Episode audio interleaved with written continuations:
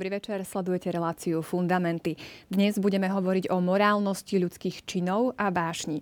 Ak vás téma zaujala, budem rada, ak nasledujúcu hodinku strávite s nami. Vítajte pri televíznych obrazovkách.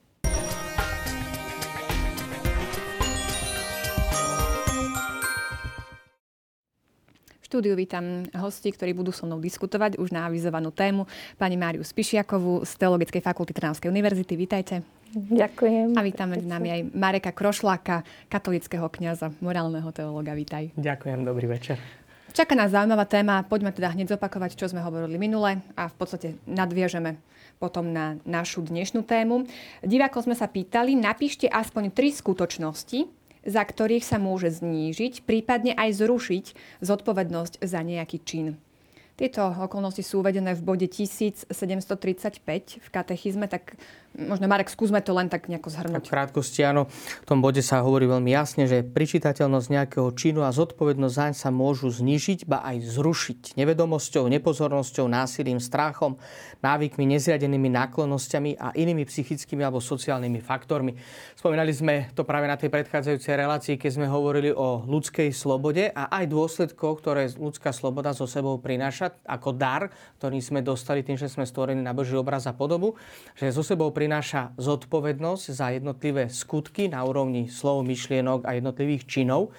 A práve e, tá pričítateľnosť znamená, že za každý ten jeden skutok nesiem zodpovednosť.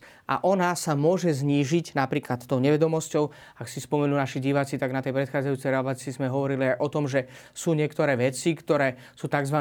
prekonateľnou nevedomosťou a sú tzv. neprekonateľnou nevedomosťou, že napríklad e, napriek tomu, že človek spraví všetko preto, čo je morálne v jeho silách, aby vyšiel z pochybnosti alebo z nevedomosti a napriek tomu koná v tej nevedomosti, tak ten skutok nie je mu pričítateľný ako zlý, hoci by konal objektívne morálne zlú vec.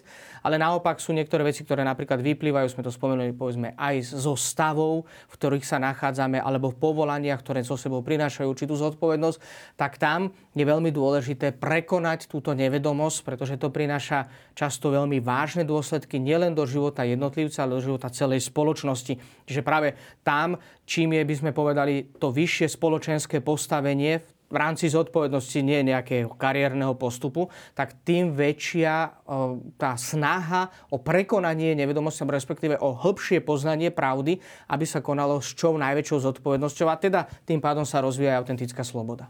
Takže toľko e, k vysvetleniu súťažnej otázke, e, otázky. Ak ste takto odpovedali, respektíve nám ponúkli odpoveď z katechizmu katolíckej cirkvi, bolo to správne, vyžrebovali sme výhercu srdečne. Blahoželáme svoje meno, si môžete prečítať na televíznej obrazovke. Máme tu aj divácky mail. Dobrý večer. V minulej relácii ste hovorili o slobode, ktorú sme dostali od stvorenia. Ďalej v katechizme sa píše, že slobodu nám vydobil Kristus. O akú slobodu ide? Hm, dovtedy sme vlastne ani neboli skutočne slobodní? Pýta sa divačka Anna. Je pravda, že toto sme už veľmi nestihli na konci relácie, takže aj dobre, že sa nás toto divačka pýta pre takú komplexnosť celej témy.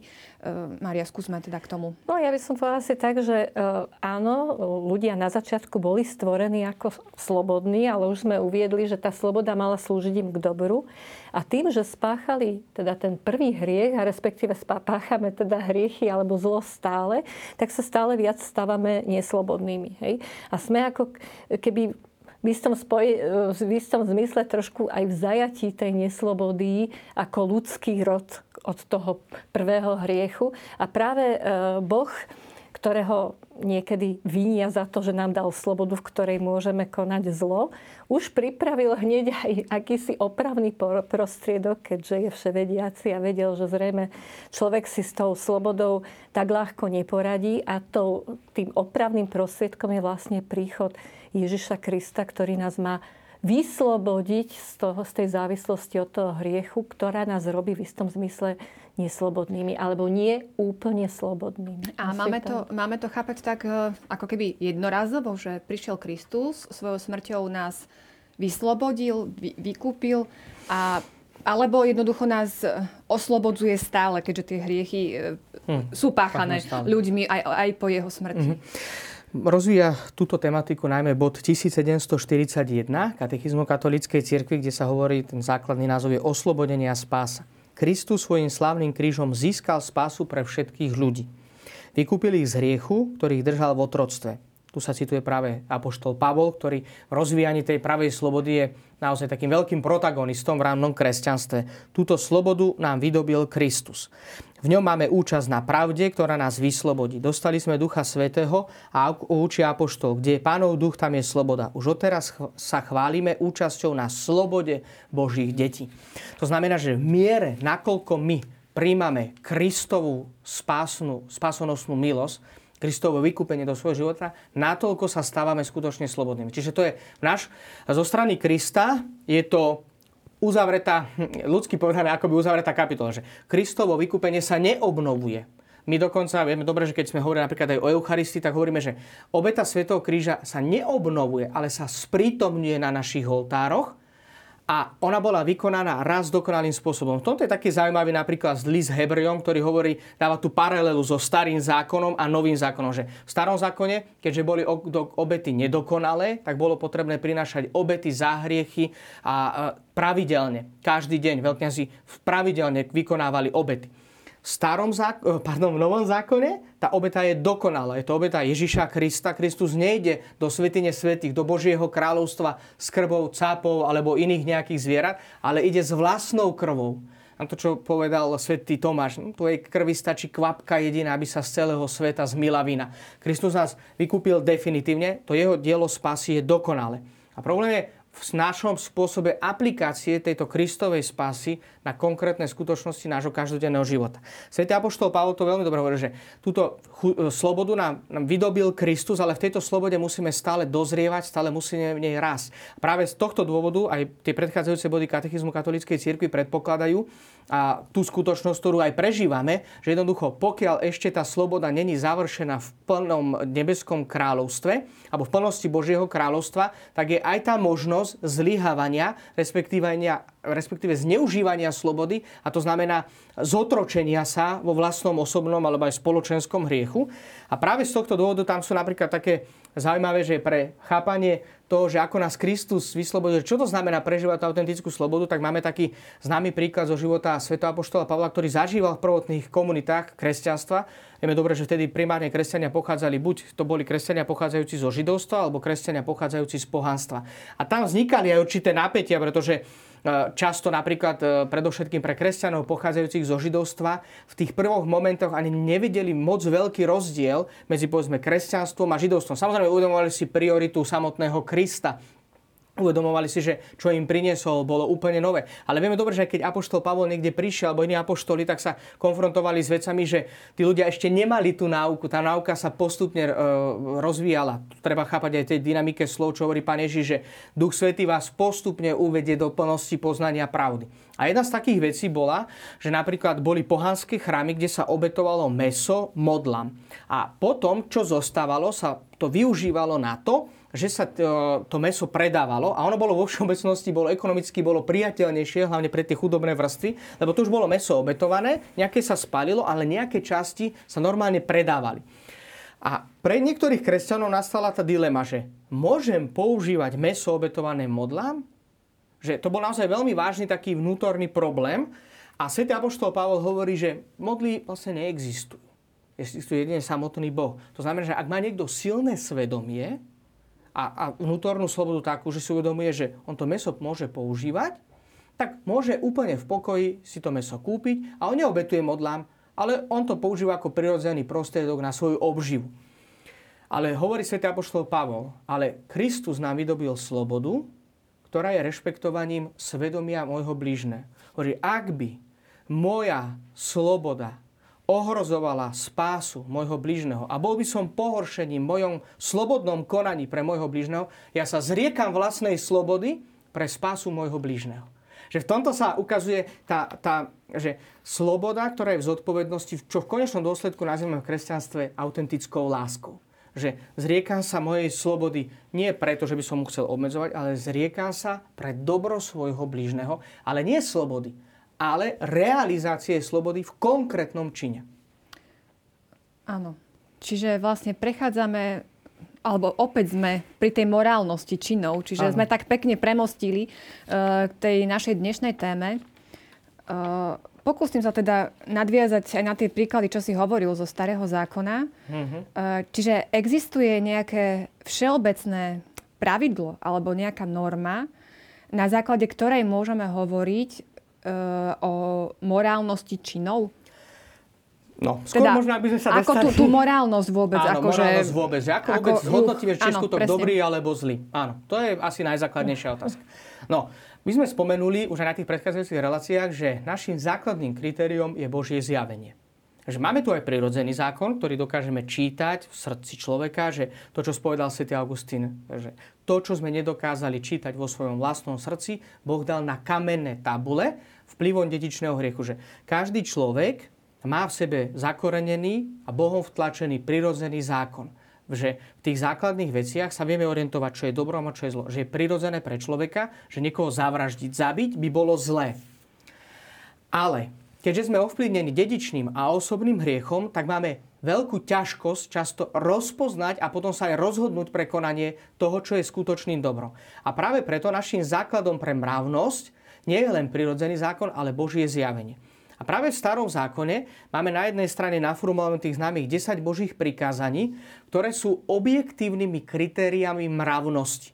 To znamená, určujú, čo je morálnym predmetom dobré, alebo čo je morálnym predmetom zlé. A potom samozrejme druhá taká jedna vec, ktorá nám často z mnohých textov starého, ale i nového zákona vyplýva, je úsudok samotného človeka, to znamená svedomie, kde sa vlastne odohráva tá, to, či to robím dobre, alebo či to robím zle. Mm, vieme dobre, že v starom zákone ani nemáme taký konkrétny uh, termín na to, aby sme povedali to, čo dnes nazývame vo všeobecnosti aj v slovenčine alebo aj v iných jazykoch svedomie, ale používa sa hebrejské slovo leb, čo znamená srdce. Že v srdci, ale nie ako fyzické srdce, ale ako to najintímnejšie vnútro človeka, kde rozpoznáva zákon, ktorý si nedáva on sám, ale je mu daný zvonka a vernosť počúvaniu tomuto zákonu ho nejak pobáda v rastu vlastnej dôstojnosti a rastie dôstojnosti vtedy, keď počúva tento zákon. Čiže sú tu tie objektívne kritéria a potom tie subjektívne, to čo nazývame, v tej, keď sme hovorili o slobode, ako pričítateľnosť toho samotného skutku. A vidíme to napríklad v Novom zákone, na takom jednom eh, konkrétnom príklade, že kde by sme mohli sa tak odraziť napríklad o to, že a začať hovoriť podľa katechizmu, že čo sú to tie pramene morálnosti, jak zistiť, či je konkrétny skutok dobrý alebo zlý. Máme tú známu scénu z Evanelia, keď pán Ježiš spolu so svojimi učeníkmi sedí v Jeruzalemskom chráme a prichádzajú mnohí a dávajú rôzne dary. A pán Ježiš si všimne chudobnú vdovu a hovorí, táto dala najviac, lebo dala úplne všetko. A tam pán Ježiš upozorňuje na to, že všetci tí ľudia robili dobré skutky a ona spravila najlepšie.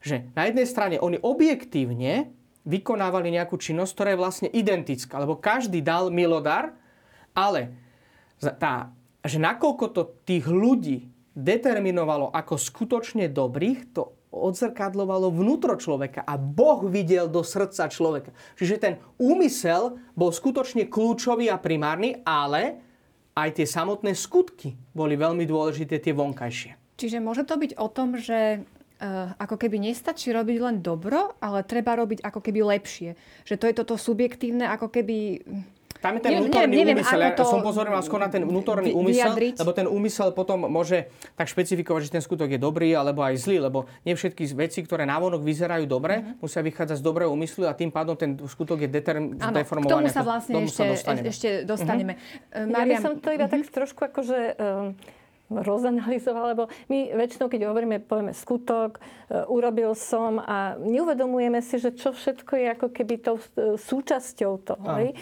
Tak e, tá naša sloboda je vlastne spojená s našou vôľou chcieť niečo. Hej?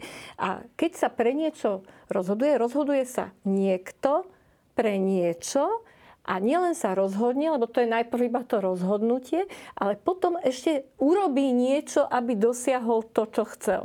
Hej? Čiže úplne hneď tam vidno akési tri minimálne súčasti toho jedného skutku. Hej? Čiže ja ako subjekt, ktorý ho konám, nejaký objekt, ten, ktorý chcem dosiahnuť a potom je tam e, ten prostriedok, alebo to, akým spôsobom k tomu ide. Hej? A v tom subjekte je zaujímavé to, prečo to chcem, ten môj úmysel. Hej? Ten objekt to môžu byť najrôznejšie veci a už aj ten objekt sám o sebe môže v sebe niesť dobrú alebo zlú hodnotu. Hej? Môže byť dobrý alebo zlý. A ešte zase ten prostriedok, ktorý použijem, tak zase môže mať viacero. Áno, vy ste tak naznačili presne, čo je také v podstate kľúčové pre celú morálnu teológiu, ale aj teda aj filozofickú etiku, tak je analýza ľudského skutku. Mhm. No, na toto sa robia samozrejme eh, niekoľkoročné aj, aj kurzy, aby sa dal vôbec napríklad analýza ľudského skutku podľa učenia sv. Tomáša mhm. Akvinského, že na jednej pápežskej univerzite v Ríme sa robí celoročný kurz kde sa rozoberá vlastne tá náuka. Čiže e, presne ako to spomenula pani Spišaková, že to nie je teraz len také, že ten skut, presne hovoríme, že o jednom skutku a teraz sa rozumie, či je dobrý alebo zlý, ale to je určitá, e, určitý proces, e, ktorý sa odohráva v samotnom ľudskom byti. A e, v to, tento proces je dôležité aspoň v niektorých základných etapách poznať, aby sme mohli konať áno čo najlepšie, aj teda podľa katolíckej morálky. A to sa dostávame vlastne ano. práve k tým prameňom morálnosti, Presne, o ktorých hovorí katechizmus katolíckej poďme, Poďme teda pekne postupne k tým jednotlivým prameňom, takže uh, skúsme Skúsme ten predmet. Ja by som ešte asi možno sa trošku dostal ešte do inej otázky, že aby sme mm-hmm. rozlišili v prvom rade takú jednu základnú vec. Bod 1749 katechizmu. Sloboda robí z človeka morálny subjekt. Ak človek koná vedome a dobrovoľne, je tak povediac otcom svojich činov. Ľudské činy, to je činy, slobodne zvolené na základe úsudku svedomia, možno morálne hodnotiť. Sú dobré alebo zlé. To znamená, morálka alebo etike vo všeobecnosti rozlišujeme primárne medzi dvoma základnými spôsobmi, alebo ľudských, teda je čin človeka a ľudský skutok. Čin človeka by sme mohli povedať tak jednoducho je povedzme trávenie. To sú alebo napríklad prietok eh, krvi v našich žilách, čo nedokážeme celkom ov- a nedokážeme ovplyvniť. Isté, trávenie je trošku komplikované, záleží od toho, jak sa rozhodneme pred tým, čo sme zjedli, ale povedzme, celý náš aj napríklad hormonálny systém a podobné mnohé veci, ktoré v nás fungujú, tak to sú veci, činy človeka, ktoré, za ktoré nemáme morálnu zodpovednosť. O tých nerozhodujeme. Ale my sa morálke zaoberáme ľudskými skutkami. To znamená tie, ktoré sú vedomé a tie, ktoré sú dobrovoľné. Práve preto sme aj na tých predchádza, pre tej, tej predchádzajúcej relácii hovorili o slobode a pričitateľnosti právneho skutku. Čiže naozaj my hodnotíme len tie skutky, ktoré sú slo, e, slobodné, a dobrovoľné a vedomé. To znamená, že e, tam tie skutky môžu byť dobré, alebo môžu byť zlé. Oni nikdy nie sú morálne neutrálne. Morálne neutrálne sú vlastne povedzme, to, že ako preteká krv v mojom tele, tak o tom nerozhodujem celkom ja. Samozrejme, že iste mohli by sme ísť do detajlov, ale myslím, ano. že to základné ano. rozdelenie je asi jasné. A potom sa dostávame až k praveňom morálnosti, ktoré sú v podstate tri základné, ja som ich už tak naznačil. Prvý, zvolený predmet, potom zamýšľaný cieľ, čiže úmysel, s ktorým ten konkrétny človek koná a aj okolnosti. Myslím, že skôr ako sa dostaneme nejakým takým aspoň základným princípom, ktoré, hovo, ktoré nám napomôžu v správnom rozlišovaní, že kedy sa koná dobro a kedy sa koná zlo, tak asi je lepšie najskôr si rozobrať ten zvolený predmet, čo to znamená? Ako povieš ty v podstate, ako je to tebe lepšie, že či to ilustrovať možno na nejakom konkrétnom príklade, aby sme si to vedeli ozrejmiť, a, alebo najskôr si vysvetlíme teda, o čo ide. V ja by som skôr povedal, že poďme podľa katechizmu katolíckej církve. Tie body 1751, 1752 sú naozaj podstatné a kľúčové. A potom môžeme spomenúť asi nejaké príklady, aby to bolo také zrozumiteľnejšie aj pre lebo divákov. potrebujeme tie pojmy si ozrejmiť, aby nedošlo k nejakej... Hej. Tiež zaujímavé, vy ste uviedli úplne také e, príklady, že preteká krv. Ale napríklad, e, čo ja viem, že rozhodujem sa, či mám ísť študovať na takú školu alebo na takú školu má ten, takýto, takéto rozhodnutie, či idem na techniku alebo idem na filozofiu, tiež nejaký, e, môžem ho morálne posudzovať? Mm-hmm. Samozrejme, lebo je to slobodné ľudské konanie. Hej, čiže je to slobodné ľudské konanie. ide o, o skutok, ako keby v tej terminológii, ktorej áno, sme... Áno, ide o ľudský že, skutok, že ide ten... o ľudský skutok. Že... Samozrejme, že tá potom pričitateľnosť toho skutku mm-hmm. je otázna v tom zmysle, že nakoľko je vedomý, nakoľko je dobrovoľný a nakoľko tam nevplývajú tie mnohé iné faktory, o ktorých mm. hovorila katechizmus, čo bola vlastne tá, tá súťažná otázka, ano. ak sa nemýlim, že, ktoré vlastne môžu znížiť tú určitú pričitateľnosť. Ale vždy tieto slobodné rozhodnutia nás nejakým spôsobom morálne determinujú. V konečnom dôsledku napríklad rozhodnutie sa pre štúdium mm. znamená mať konkrétny cieľ, ktorý chcem dosiahnuť. Mm.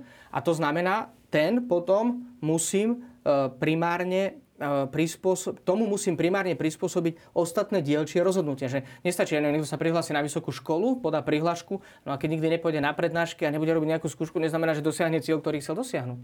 Že práve naopak, že ten, ten cieľ bude úplne v kontradikcii s tým, čo úplne robí. Že to základné rozhodnutie je takisto morálnym skutkom. Isté, uh, sú skutky, ktoré nás viac alebo menej determinujú ako morálne subjekty nás robia lepšími, horšími. Niektoré, samozrejme, sú, povedzme, hrdinský skutok, spomenuté sa na predchádzajúcej relácii ako hrdinský čin mučeníctva. Tak to je jeden z vrcholných morálnych skutkov, ktorý môžeme robiť a naozaj nás pozýva do väčšnej blaženosti. A sú určité veci, ktoré napríklad, ja neviem, zrieknutie sa pohára vody, tak má určite inú morálnu kvalitu ako povedzme hrdinský skutok eh, samotného mučenictva, ktorý som spomenul. Ale každý jeden ľudský skutok je buď morálne dobrý, alebo morálne zlý. Dá sa to, to o takom povedať? Napríklad, keď som sa rozhodla pre takú školu, tak dá sa povedať hneď, že toto je Minimálne musíte mať, viete, keď sa dostaneme aj tým ďalším veciam, tak máme napríklad máme určité motivácie, Aha. s ktorými konáme. To Aha, znamená, že, že máme úmysel, pre ktorý, a ten úmysel uh-huh. už je veľmi kľúčový a podstatný. Áno, v podstate však pre, prejdeme k tým, k tým príkladom. Poďme teda k eh, tomu prvému prameňu morálnosti zvolenému Predmet. predmetu. Tak, ja by som, myslím, že je dôležité naozaj povedať to, čo je náuka katolíckej cirkvi, ktorá vychádza z Božieho zjavenia. Zvolený predmet je dobro, ku ktorému vôľa vedome smeruje. To znamená, ľudský rozum, keby sme tak povedali, jednoducho ľudský intelekt, rozpozná určitú skutočnosť ako dobro a dá podnet vôli, aby po tomto dobre túžila a to samotné dobro, po ktorom túži, je práve ten zvolený predmet. A jednoduchý príklad, aby sme mohli povedať, čo sme spomenuli napríklad z Evangelia, tí ľudia dávali konkrétnu almužnu. Almužna je ten zvolený predmet. A pri tejto almužne zostaneme potom pri tom úmysle. Mm-hmm. Ale to je veľmi dôležité. Zvolený predmet morálne špecifikuje úkon vôle podľa toho, či rozum tento predmet poznáva a posudzuje ako zhodný alebo nezhodný s pravým dobrom. Čiže napríklad, a v tom, to, toto je veľmi kľúčová vec pre pochopenie toho, keď hovoríme, že sú niektoré objektívne skutočnosti, ktoré nedokáže ani správny, ako úvodzovkách dobrý úmysel spraviť dobrými. Lebo tu musí byť posudzuje ako zhodný alebo nezhodný s pravým dobrom. Čiže, Čiže to, to znamená, povedz? že nie všetko to, čo sa mne zdá v tomto konkrétnom momente ako dobro, musí byť skutočným dobrom. Lebo napríklad pre niekoho môže byť dobré vlastnenie nejakého predmetu. A to vlastnenie môže dosiahnuť krádežou. Čiže, uh-huh. že, a to treba si specifikovať, že v čom je primárne ten morálny predmet. A to vlastnenie dosiahnuté spôsobom, ktorý je nedovolený. Čiže tam ten morálny predmet nespočíva v tom, že ja túžim po dobre, ale dobro, ktoré není v súlade s objektívnou normou mravnosti. Čiže a to ako je práve ten problém. prostriedok, ako ho dosiahnem, určovalo potom to, že či to nie, je... prostriedok nie celkom. Pretože problém je v tom, že ja tú vec, po ktorej samotne túžim, už v tom je to vlastne komplikované, lebo ten predmet nespočíva vo, v tom, že ja ho chcem vlastniť, ale spočíva v tom, že ja konám krádež, lebo ten primárny predmet je v krádeži. Nespočíva vo vlastnení toho samotného dobra. Uh-huh. Čiže práve preto sa to posudzuje, že či je zhodný alebo nezhodný s pravým dobrom. Čiže tie objektívne kritéria mravnosti sú nevyhnutné pre pochopenie toho, čo je alebo nie je dobre. Preto máme prámene morálnosti, ktoré sú tri. Uh-huh. Že nie je jediný, e, nestačí len ten morálny predmet, ale ten morálny predmet je skutočne dôležitý. Že objektívne normy morálnosti vyjadrujú racionálny poriadok dobra a zla, ktorý dosvieča svedomie. Čiže Inými slovami, to, čo som spomenul, že ja musím reflektovať, či to dobro, ktoré sa mi v tom momente ponúka ako určité dobro, je skutočným Skutočné dobrom. Dobro. Že či naozaj ten podnet, ktorým dal môj intelekt, mojej vôli po dosiahnutí konkrétneho dobra, je naozaj tým skutočným dobrom. To, toto je naozaj to je ten prvý krok, ktorý mm-hmm. človek musí zvážiť. A, a keď sme sa aj pýtali, že úplne na začiatku, že Existujú vôbec nejaké tie objektívne mm, princípy? Mora- mm-hmm. Existujú. A práve túto sa to... Objektívne normy morálnosti vyjadrujú racionálny poriadok dobrá a zla, ktorý dosvieča svedomie. Čiže svedomie by malo rozpoznať ten objektívny poriadok a stotožňovať sa práve s týmto objektívnym poriadkom. Čiže to je ten morálny uh, predmet a teda zvolený predmet je dobro, ku ktorému vôľa smeruje. To je, uh-huh. ako sme spomenuli, povedzme tá almužna. V tom negatívnom slova zmysle povedzme, môže to byť krádež, mnohé iné veci. Pochopí sa to možno ešte potom hĺbšie. Keď to zase doplníme. Trošku sa to doplní uh-huh. možno na niektorých príkladoch. Dôležité je, že tu sa spomína, že ten predmet je dobro, ku ktorému smeruje. Že to znamená, že ako by bol táto skutočnosť, ktorá je odlišná od tej konkrétnej osoby, ktorá koná. Naopak, predmet, od predmetu je rozdiel v úmysle, lebo ten sa nachádza v konajúcom subjekte. Ten úmysel je môj. Inými slovami povedané, cieľ, ktorý chcem nejakým spôsobom dosiahnuť. To je práve ten úmysel, s ktorým konám. A toto je veľmi dôležité. Myslím, že tieto slova katechizmu dôležité tak pomaly a dobre sa nad nimi zamyslieť. Keďže úmysel je pri pramení dobrovoľného Ešte konania. poviem teda, že sme v bode 1752. Áno, tak majú to je dôležité aj, pripomenúť. Áno, 1752. A teraz druhá veta. Presne. Keďže úmysel je pri pramení dobrovoľného konania a určuje toto konanie prostredníctvom cieľa, je podstatným prvkom morálneho hodnotenia činu. Cieľ je v úmysle prvý, a označuje účel, ku ktorému smeruje konanie.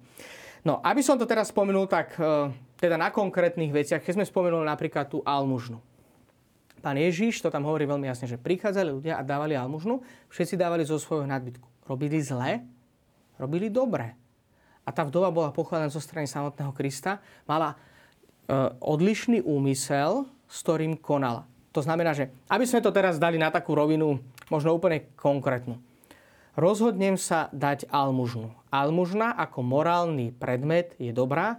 Úmysel, s ktorým chcem konať, je napríklad, že chcem pomôcť môjmu bližnému. V pôsnom období sa mnohí zriekajú neviem, v stredu a v piatok základných potravín, aby ušetrili a tejto pom- potom z toho ušetreného pomáhajú svojim bližným vo forme pomoci, e, určitej almužny. almužny. Takže znamená, že predmet je dobrý, úmysel je dobrý. A teraz aby sme pochopili, že ako sa to vlastne celé tam vyvíja.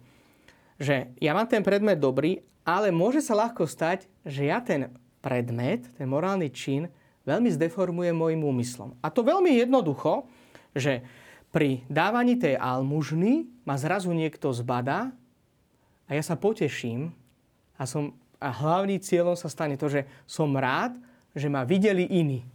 Že objektívne ja som spravil dobrú vec ale ten úmysel, s ktorým som ja konal, už bol určitým spôsobom zdeformovaný. Čiže ja ho mám pričítaný v tom prvom momente ho môžem mať ako dobrý a pokiaľ ho naozaj, že aj napriek tomu, že ma všetci vidia a konám len s týmto úmyslom, tak som vykonal objektívne dobrý skutok.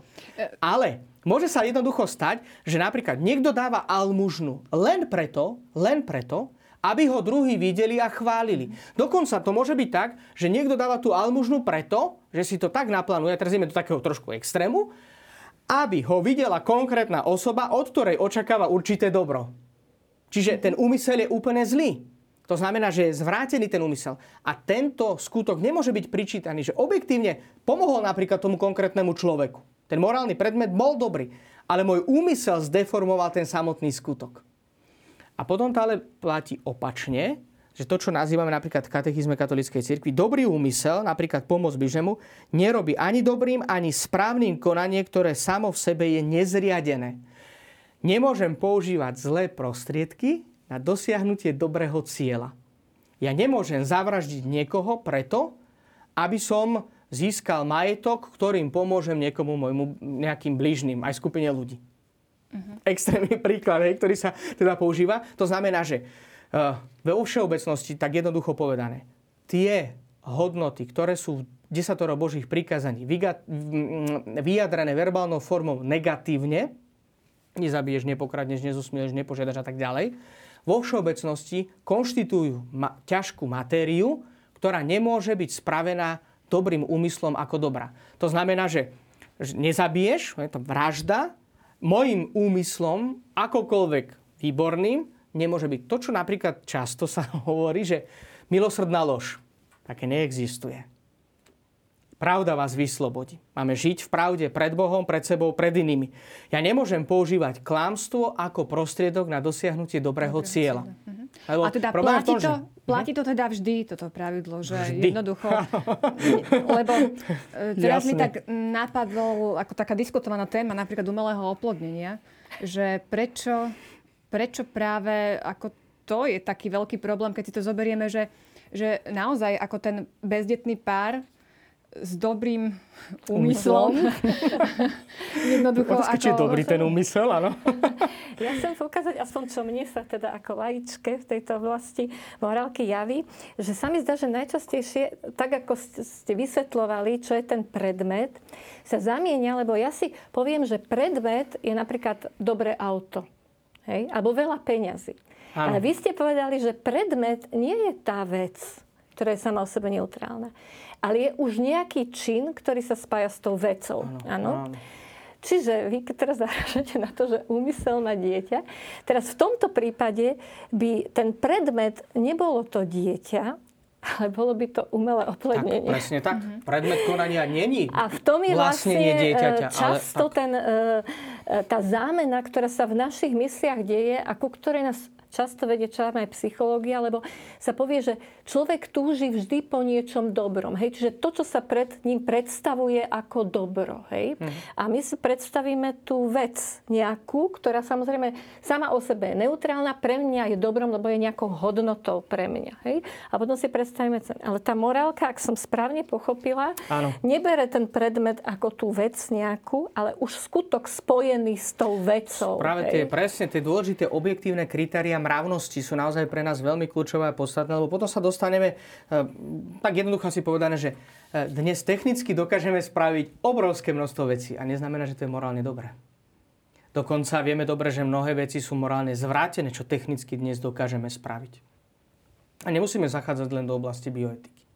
Môžeme zachádzať do mnohých iných oblastí. Povedzme do etiky financí, etiky podnikania, ale aj za, za obchádzanie a povedzme napríklad aj taká vec, ako je obchodovanie s ľudskými orgánmi. Čo je na tom, ako, že potom sa dostaneme, lebo práve keď sa toto zamení, tak sa dostaneme práve do tej roviny, že tak e, čo je na tom zlé, keď e, necháme, pardon za výraz, vyrobiť 10 tisíc ľudských embryí, ktorých potom určité bunky sa môžu rieš, používať na konkrétne liečenia konkrétnych chorôb. No ale problém je v tom, že morálny predmet tam je veľmi zvrátený.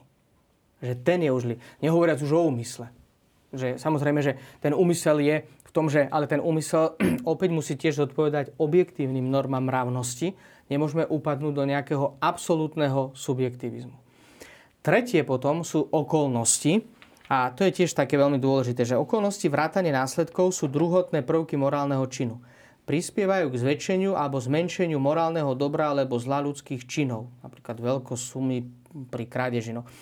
To sú také tie konkrétne teda veci. Ja by som chcel upozorniť na dve také veci. Prvá vec je, že podstatným spôsobom na mravnosť skutku vplývajú morálny predmet a cieľ, čiže úmysel. Tie okolnosti vždy len sekundárnym spôsobom. Niekedy to tak počujeme vo všeobecnosti, že príčina, teda nie tie okolnosti spravili zlodeja niekým, že mal možnosť, no tak ukradol. Tak nie. Ja som sa rozhodol, nie tie okolnosti za mňa, ktoré boli možno nejakým spôsobom uh, také, uh, že mi vytvorili tú situáciu, v ktorých som mohol. A to sú také tie konkrétnosti, do ktorých sa dostávame, že ja by som to povedal na takom Vieš čo, môžeme no. teda tú almužnu doplniť. Dajme tomu na tom príklade, napríklad, teda, napríklad ktorý sme hovorili, už sme si to Áno, samozrejme, že napríklad tie okolnosti, že môžu zväčšiť alebo znižiť tú morálnu závažnosť mm-hmm. toho mhm. skutku. Tak po pozitívnej, ako aj negatívnej stránke. Lebo napríklad, vezmeme si teraz tak, že naozaj človek koná s dobrým úmyslom, morálny predmet má tú almužnú, pomoc blížnemu, dá konkrétnu sumu, teda by sme boli aj pri konkrétnostiach, dá 10 eur. A dá to konkrétnej osobe, ktorej to naozaj zachráni život. To znamená, že tie okolnosti prispeli k tomu, že aj objektívne sa vytvorila naozaj dobrá vec, že skutočne sa konalo dobro. Aj ten človek bol determinovaný ako dobro a možno to potom ešte aj v hľadiska tých povedzme konkrétnych dôsledkov môže toho človeka, ktorému bola ponúknutá pomoc, ho ovplyvniť v konaní dobra, podnetiť do konania dobra. Ale môže napríklad tie peniaze ten konkrétny, kto bol obdarovaný, zneužiť na niečo zlé. Ale tu, lebo to, je, to sú tie už okolnosti, tie okolnosti už nevplyvajú na morálnu kvalitu toho človeka, ktorý obdaroval. Lebo ak to on konal s dobrým úmyslom ak to konal s dobrým predmetom, tak to už sú potom ďalšie rozhodnutia toho konkrétneho človeka, ktorý bol obdarovaný, že to napríklad zneužil. Svetý Jan Maria Vianney mal napríklad takú vec, že môže sa stať, že ak niekoho obdarujeme, tak on zneužije náš dar. Ale ak ho neobdarujeme, my stratíme možnosť konať dobro. No. Da, môžu byť tie, akože rôzne uhly pohľadu samozrejme na toto. A samozrejme, že potom uh, uh, je aj to, že ak, keby sme išli do takej negatívnej formy, napríklad je rozdiel ukradnúť 5 eur a ukradnúť 10 tisíc eur. A tiež samozrejme záleží to napríklad od toho, že komu tie konkrétne peniaze sa ukradnú. Ale vždy je to zlé. Nemôže to byť no. dobré. Ja by som v tej súvislosti chcela povedať, keď sme tuto v centre mesta, že naozaj my na, to, na tú almužnu náražame dennodenne Áno. v podobe N ľudí, ktorí nás oslovujú a chcú od nás peniaze. Hej? A teraz e, v duchu toho Jan Mária a Vienej by sme mali teda dávať a nerozmýšľať o tom, že na čo ten človek tie peniaze a. použije. Ovšem to nie je také jednoduché, lebo často sa popálime a vidíme, že ty, e, proste máme skúsenosť, že ten človek naozaj niektorý zneužil ten eh, Áno, len treba tiež upozorniť na to, že presne, že aj povedzme aj tú dynamiku logiky svetosti treba vnímať aj v kontexte samotnej doby, v kontexte konkrétneho života toho svetca. A je to skôr ponuka na zváženie, ktorú nám dáva. Neznamená to, že mhm. teraz, keď to Jan Maria Vianej povedal, tak odteraz ja budem konať takto. Každému, kto ma osloví, niečo dám. To, mm práve tom spočíva aj ľudská sloboda, že my môžeme slobodným spôsobom konať či dobro, no teda žiaľ, teda rozhodovať sa aj pre Ale potom mi tak akože vychádza z toho, keď vlastne e, do akej, alebo čo vlastne zohrávajú tie okolnosti pri morálnom konaní toho subjektu. Keď vlastne e, ten skutok nezmenia. Áno, nezmenia. Tak, ja by som to povedal takto, že na takom veľmi takom extrémistickom príklade, že extrémnom, že, ale možno pre pochopenie myslím, že pre každého to bude jasné. Uh, televízia Lux, teda aspoň centrála, ak dobre chápem, sa nachádza v centre Bratislavy a sme nedaleko hlavného námestia a blízko hlavného námestia sa nachádza Františkánske námestie. No a práve na tomto námestí sa nachádza účelové zariadenie úradu vlády Slovenskej republiky. A veľmi často sa stáva, že tam, ja to všetko má súvisť, čo teraz hovoríme, keď si idem tak naozaj, že z Bratislavy do Košic cez Máme Prahu. 15 ale... do konca. Aha, dobre. tak sa dobre, urýchlim to. Takže, a pre pochopenie. A bývajú tam často akcie, keď je samozrejme, že zasada vláda, povedzme v tomto zariadení, tak je obrovské množstvo policajtov. Ja predpokladám, že nielen tých, ktorí sú teda očividne policajti, že ale množstvo asi tajných policajtov, ktorí strážia to okolie. No a teraz niekto sa rozhodne deň predtým, nevediac o tom, že tam takáto akcia bude, že vykradne banku, ktorá sa nachádza na Františkanskom námestí. Všetko pripraví a ide vykradnúť banku. Takéto sa tam nič neodahráva, príde tam, ukradne a v hodov okolností mal umyslieť napríklad ukradnúť 100 tisíc eur, ale v tej banke mali v úvodzovkách len 10 tisíc, zobere 10 tisíc, odíde. To znamená, morálny predmet bol zlý krádež.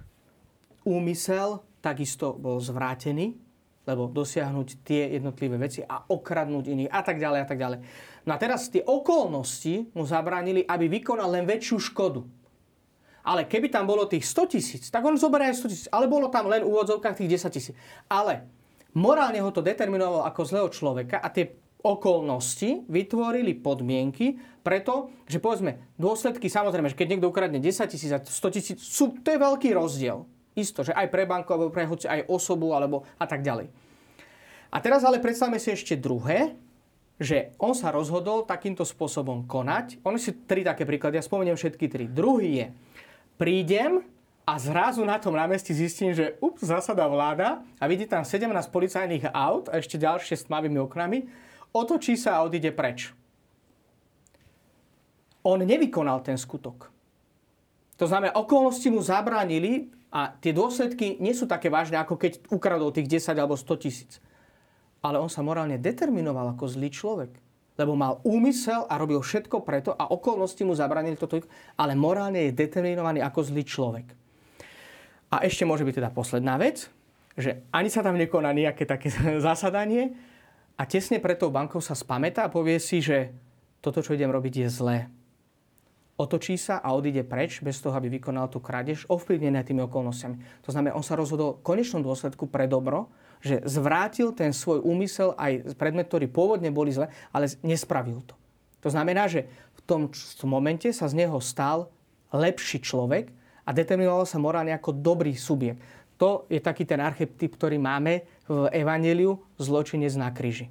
Pane, spomen si na mňa, keď prídeš do svojho kráľovstva, Pane, že dnes budeš so mnou raj. Že toto je práve tá aktuálnosť, samozrejme, mravného konania je veľmi dôležitá.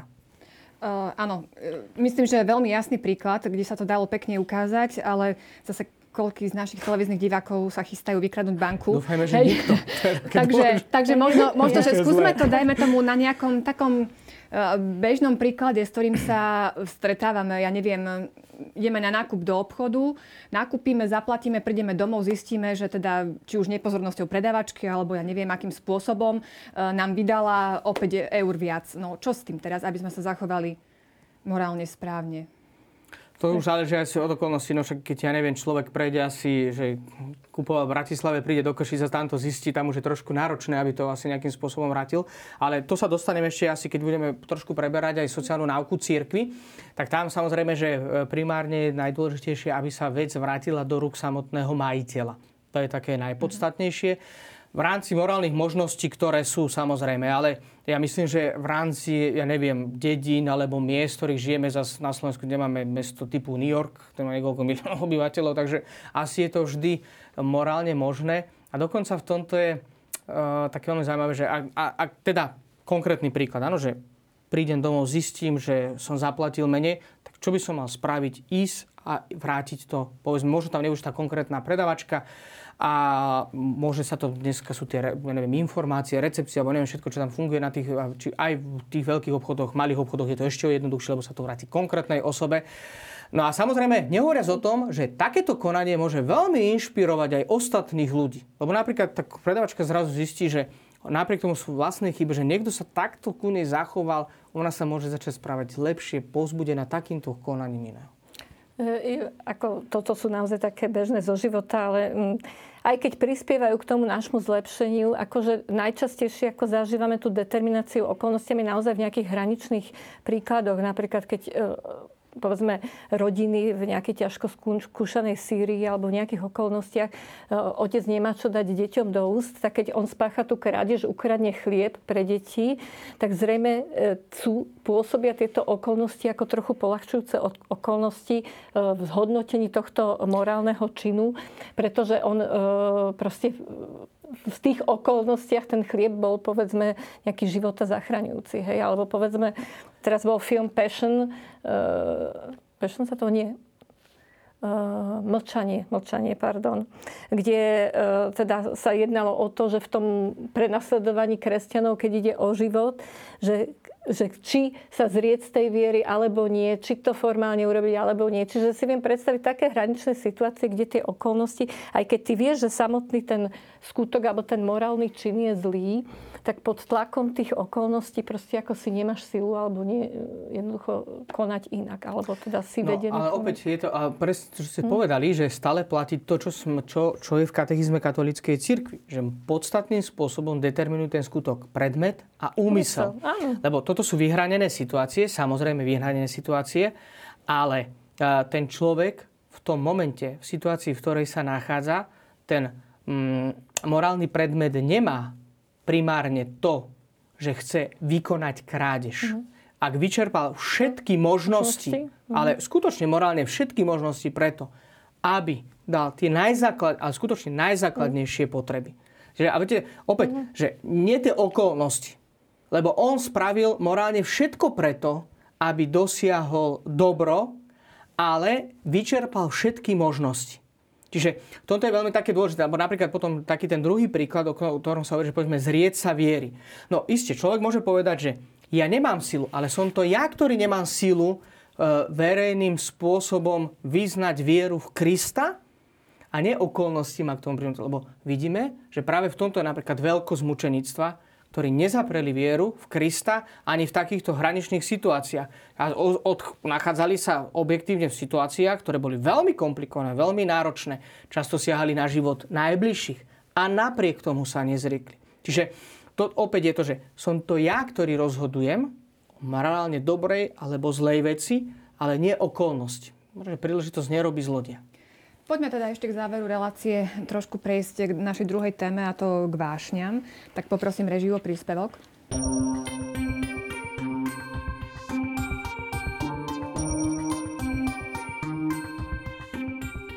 Človek sa zameriava na blaženosť svojimi vedomými a dobrovoľnými činmi. Vášne alebo city, ktoré zakúša, ho môžu na to disponovať a k tomu prispievať.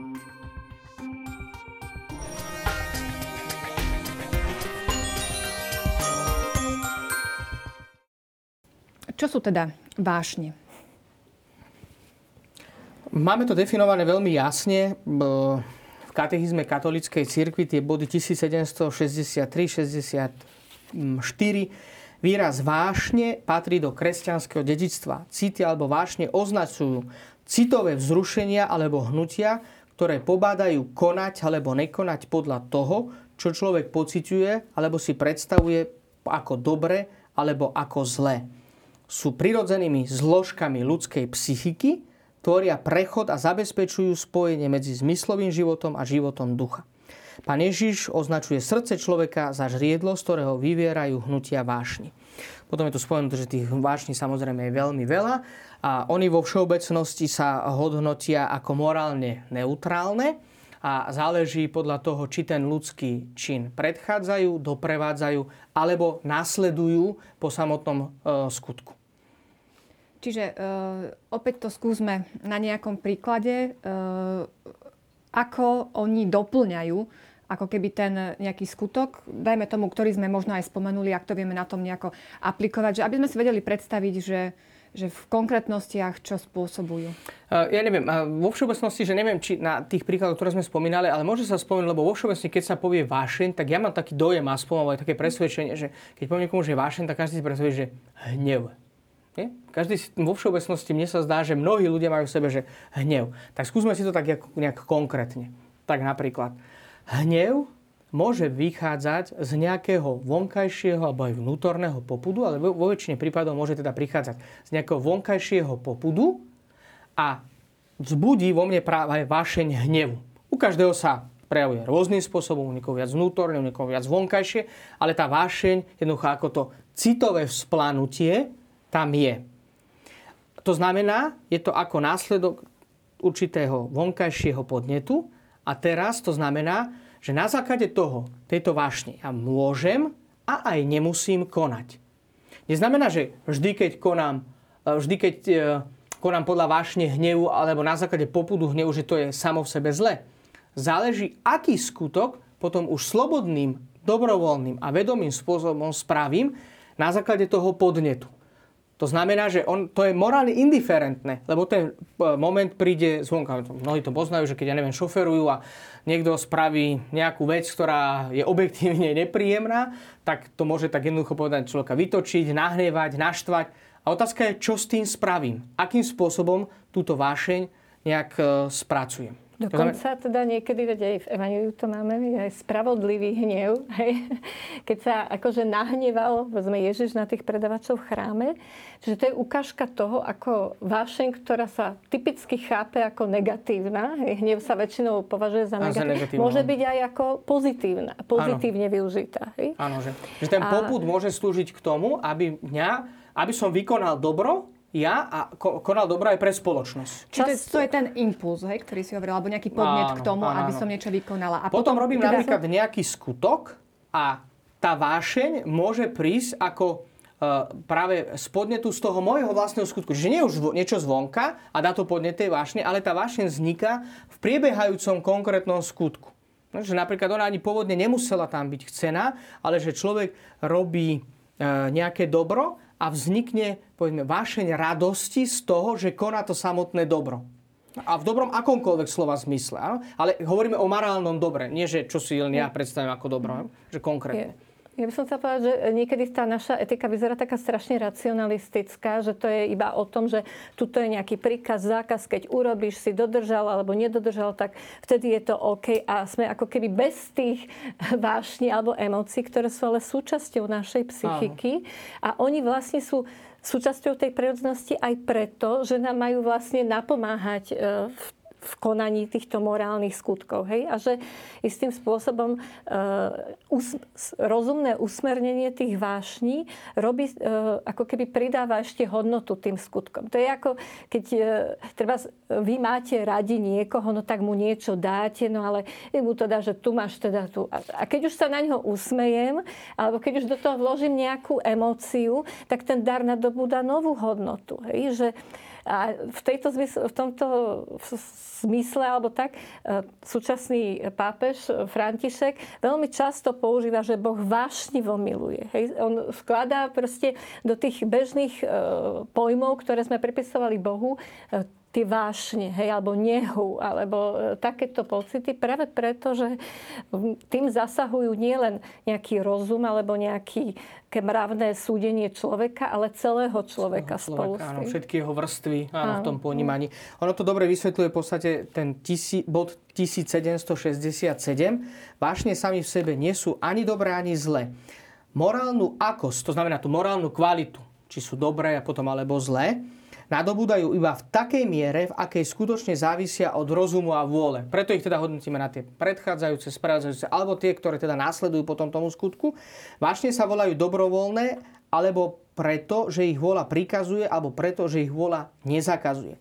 A toto je veľmi také kľúčové, ten bod, e, ktorý je vlastne citáciou Sv. Tomáša Akvinského. Patrí k dokonalosti morálneho alebo ľudského dobra, že vášne riadi rozum. Že nemalo by byť tak, že e, tie vášne riadia nás, ale mali by sme to byť my, ktorí dokážeme regulovať vášne, ktoré v tejto dynamike nám napomáhajú ešte k lepšiemu dobru. Takže k lep- niečomu lepšiemu. V bode 1769 sa píše aj o duchu svetom a vášne. Ako to ide dokopy? No, hovorí to veľmi jasne. V kresťanskom živote sám Duch Svety uskutočňuje svoje dielo tým, že podnecuje k činnosti celú ľudskú bytosť. tak ako to bolo spomenuté, že celú ľudskú bytosť, nielen nejakej časti. Že keď Duch Svety pôsobí, tak pôsobí na celého človeka. Vrátanie bolesti, strachov, zármutku, ako sa to aj prejavilo v pánovej úzkosti a v jeho mučení.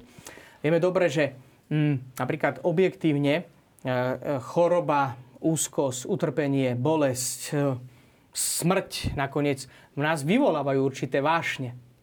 A vo väčšine prípadov sa to môže zdať akoby negatívne.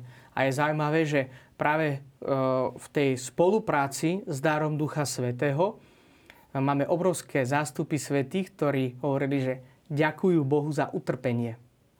Čo utrpenie samo v sebe je teda negatívny prvok v živote človeka a vyvoláva negatívne vášne, ale v spolupráci s Duchom Svetým, ktorý vplyvá na celého človeka, sa všetky tieto skutočnosti dajú brať pozitívnym spôsobom.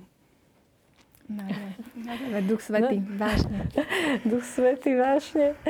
Neviem, sme, každý sme trošku iná, iným, eh, v inej miere vášnivým človekom. Hej, sú takí uh, racionálnejší alebo možno chladnejší ľudia a niektorí sme takí viac zapálení. Myslím si, že uh, by sme sa mali e, aj o to, o to prosiť, aby nás ten Duch Svety naozaj tými vášňami náplňal, lebo myslím, že v každom povolaní, v ktorom sme, a č, alebo či už sme v rodine, alebo v kniazstve, alebo v nejakom civilnom povolaní, je tá vášnivosť, alebo ten zápal pre to svoje povolanie strašne dôležitý. Nie len v tých duchovných alebo morálnych veciach, pretože e, cez ten náš zápal alebo tú vášeň pre tú vec, ak je to dobrá vec, tak vlastne e, odovzdávame pozitívny, pozitívny postoj aj tým druhým, alebo ukazujeme im taký vzor, že tú vec potom aj oni e, s, s väčšou e, nejakým nasadením alebo skôr sa za ňu zaangažujú, keď vieme to takto urobiť.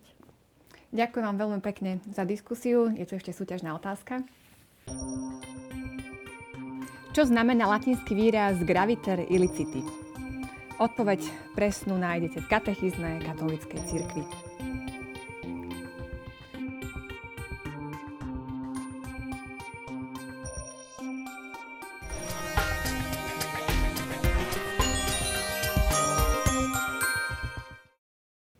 Ja vám ďakujem za pozornosť, prajem vám ešte pekný večer a teším sa na stretnutie o dva týždne. Dovidenia.